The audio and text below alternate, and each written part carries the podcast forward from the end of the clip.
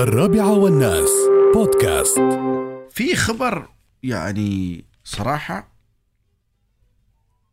يعني أنا مرت علي قضايا كذي لكن مثل هذه كنا نسمعها بس إنها تمر في في في دولة الإمارات.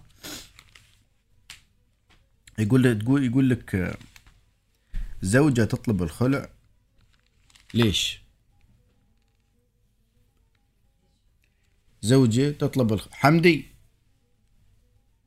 حمدي حمدي ما حد. زوجة تطلب الخلع ولا زوجة تطلب الطلاق؟ دائما نقول بسبة ضرابة ضرر متأذية مسكينة من الريال ما ينفق عليها. بس زوجة تطلب الخلع عشان الريال يحبها وايد.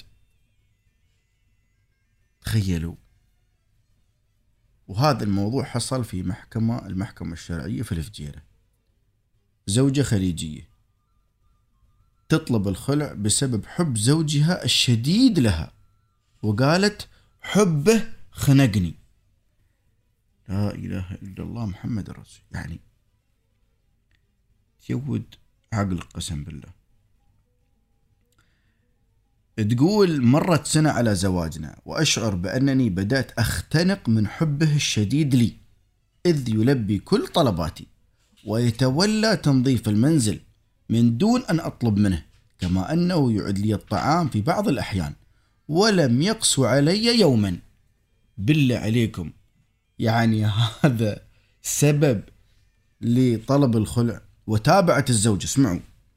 الجميع يستغرب من طلبي هذا إلا أنهم لم يجربوا حياة مثل التي أنا عشتها. موضحة أشعر بالملل ولا أطيق شخصية زوجي التي لا تتصف بالحزم وخالية من القوس قسوة والشدة. مشيرا أنها ترغب اسمعوا ترغب في يوم خصام واحد حتى تشعر ببعض المنطقية في حب هذا الرجل الذي يغرقها بالغراميات يوميا. حتى أصبحت تختلق المشكلات ورغم ذلك لا يحاسبها ولا يعاتبها ويسامحها ويغفر لها.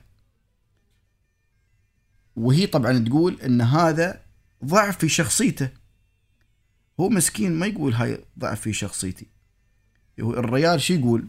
يقول هل أصبح الحب جريمة أعاقب عليها؟ ويجعل زوجتي تطلب الخلع من أجله؟ يعني والله العظيم أنتم شو رأيكم؟ وآخر شيء يقولون القانون والقاضي والمحكمة.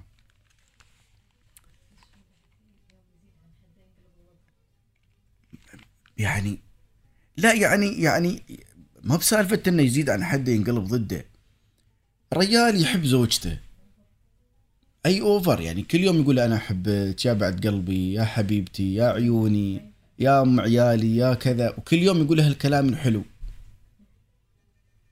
ما تبى ولا وبعض الأيام يروح هو يطبخ لها الطعام يحبها. يطبخ لها الطعام وبعض الأحيان هو يساعدها في تنظيف المنزل. وأحيانا هي تغلط ويسامحها. وما يقسي عليها وشو تبى يطلعها ويوديها ويجيبها ويشتري لها. هذا الجو هاي الحرمة ما تبى أنا أقول حق الرجال توكل على الله وطلقها زين وخلى الله يسلط عليها واحد زين تعرف جيمتك عقب. وأنت أبوي ما عليك أنت بس اتصلنا على البرنامج بنت الحلال موجودة. فعليك أنت. إيش تبغى بها؟ والله العظيم.